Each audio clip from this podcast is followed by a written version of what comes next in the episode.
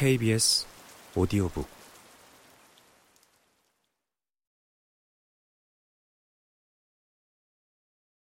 그 눈빛을 난 영원히 잊지 못할 거예요.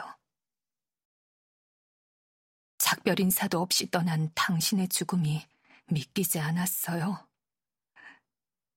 겨우 두 시간 집을 비운 사이에 당신의 임종을 지키지 못해 눈물도 말도 한동안 나오지 않았어요. 어떻게 죽음이 그렇게 섬광처럼 기습할 수 있는 건가요? 당신이 베고 누웠던 베개, 오른쪽 뺨과 눈가가 닿았던 곳은 마지막 순간에 당신이 흘린 눈물 자국이 촉촉하고도 선명했었는데. 형, 당신 얼마나 외로웠어요? 얼마나 두려웠어요? 당신이 떠나고 그 생각만 하면 나는 살아도 사는 느낌이 아니었어요. 당신이 떠난 후 명퇴 신청은 이미 결정이 나서 방학이 끝난 뒤에도 난 학교로 돌아갈 수 없었어요. 대신 퇴직금이라는 목돈과 매달 연금이 들어왔어요. 시간과 돈이 준비되었어요. 그럼 뭐해? 아이도 없던 우리 부부가 준비하며 계획했던 두 사람만의 행복한 노후가 사라졌는 걸. 남겨진 나는 뚜껑을 분실한 향수병처럼 삶의 향기도 휘발되고 의욕도 잃은 채 몇 계절을 흘려버리고 있었어요. 당신의 죽음에 대해 에필로그를 쓰지 못하니 애도는 머릿속에 흩어진 자음과 모음으로 떠돌 뿐이었어요. 물론 당신의 물건도 한동안 제대로 정리할 생각을 못하고 말이죠. 어느 날 당신의 방을 정리하게 되었어요.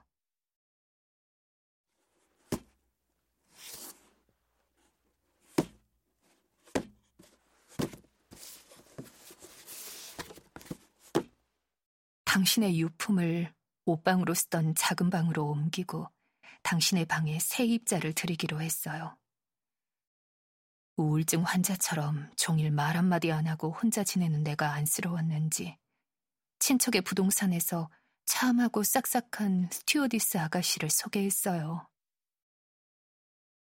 당신은 깔끔한 성격답게 서랍에 약간의 현금이 예치된 통장과 도장, 몇몇 서류들을 파일별로 분류해 놓고 서가와 컴퓨터와 앨범 등도 정리해 놓았더군요. 그런데 맨 아래 서랍에 테이프로 꼼꼼하게 포장한 쇼핑백에 든 물건이 하나 있었어요. 아마도 무슨 상자 같은데 크리넥스 티슈 상자보다 약간 작은 크기였어요. 다행히 밀봉한 포장지 위에 포스트잇이 한 장 붙어 있었어요. 익숙한 당신의 글씨체로 쓴 간단한 메모였죠. 쿠바에 가면 소피아 곤살레스. 이 사람에게 이걸 전해주길. 소피아 곤살레스. 그 이름 뒤에 전화번호인지 뭔지 낯선 숫자도 적혀 있었죠. 소피아 곤살레스. 곤잘레스로 발음해야 하는 거 아닌가? 소피아? 여자 이름이 분명한데 한 번도 당신에게 들은 적 없는 이름이었어요. 쿠바에 가면 맞아요. 쿠바. 당신의 병이 발병하기 직전 나의 명퇴 신청이 결정되면 기념 삼아 우리의 첫 해외 여행지로 아바나에 가려고 계획했던 게 생각났어요.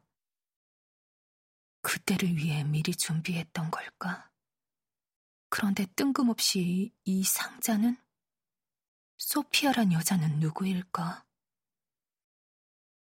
내게 한 번도 얘기한 적 없는 그녀에게 당신이 유서로 남긴 부탁을 나는 어떻게 받아들여야 하나.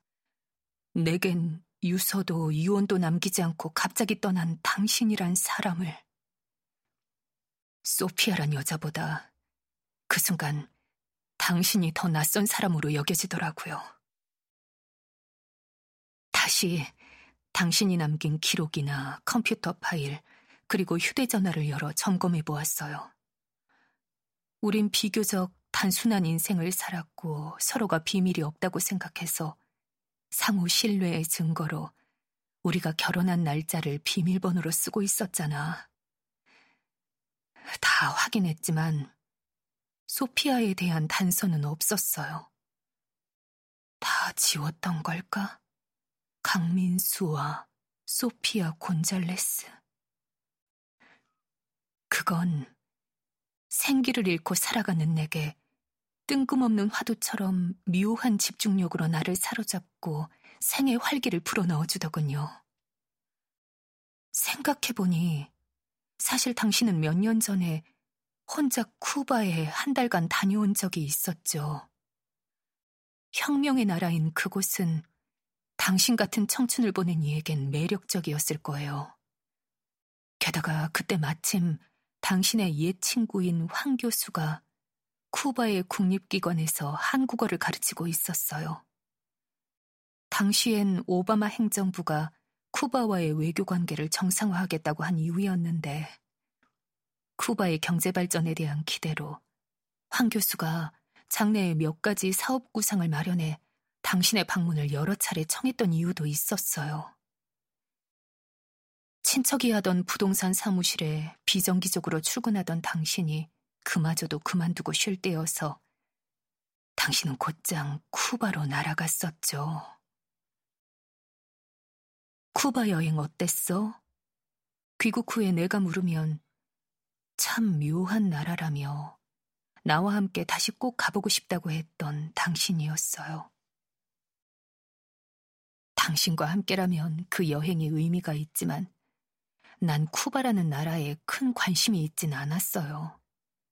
그보다 더 멋지고 가보고 싶은 나라가 세상에 얼마나 많은데요.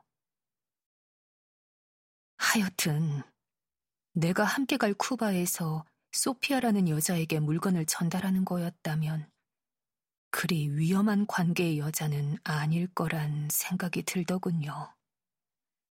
그리고 내게 메모와 함께 물건을 남긴 건 당신 사후에 저 물건은 사실 내가 마음대로 해도 된다는 암묵적인 동의를 당신이 한 거라는 생각도 들고요.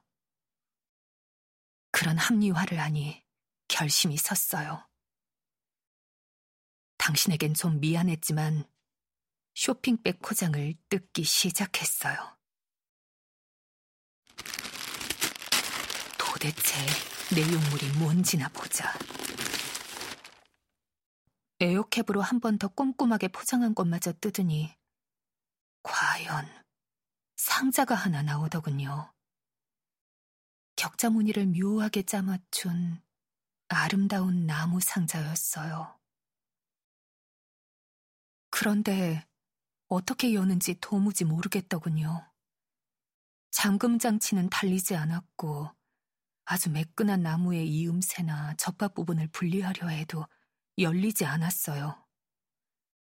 흔들어 보았어요. 부피는 크지 않으나 적당한 무게감으로 뭔가가 흔들리는 느낌이 왔어요. 서랍에 넣어도 밀쳐두고 잊어버리려고 해도 며칠 못 가 다시 내 신경은 상자로 향했어요. 아무리 열려고 해도 열리지 않는 비밀 상자. 너 참 요물이구나. 상자가, 아니, 당신이 얄밉고 원망스러운 생각에 갑자기 열받은 적이 여러 번이었어요. 망치를 가져와서 힘껏 깨부수려고 하기도 했죠. 그러고 있는 나 자신이 너무 우습고 비참해서 포기하고 그 요물을 가지고 바다로 나가 던져버리려다가도 몇 번이나 발길을 돌렸어요. 일말의 기대를 안고 결국 일면식도 없는 황 교수에게 이메일을 보내 소피아 곤잘레스라는 여자를 아느냐고 물어보았답니다. 황 교수의 지인일지도 모를 소피아란 여자에게 황 교수의 부탁으로 당신이 뭔가 전해줄 가능성을 염두에 두고 말이죠. 그는 뒤늦게 당신의 별세에 애도를 표하며 그 이름을 듣고 즉시 떠오르는 사람은 없지만 수년간 자신이 가르친 학생들이나 현지의 정보력 좋은 지인들에게 알아볼 수도 있다는 메일을 보내왔어요.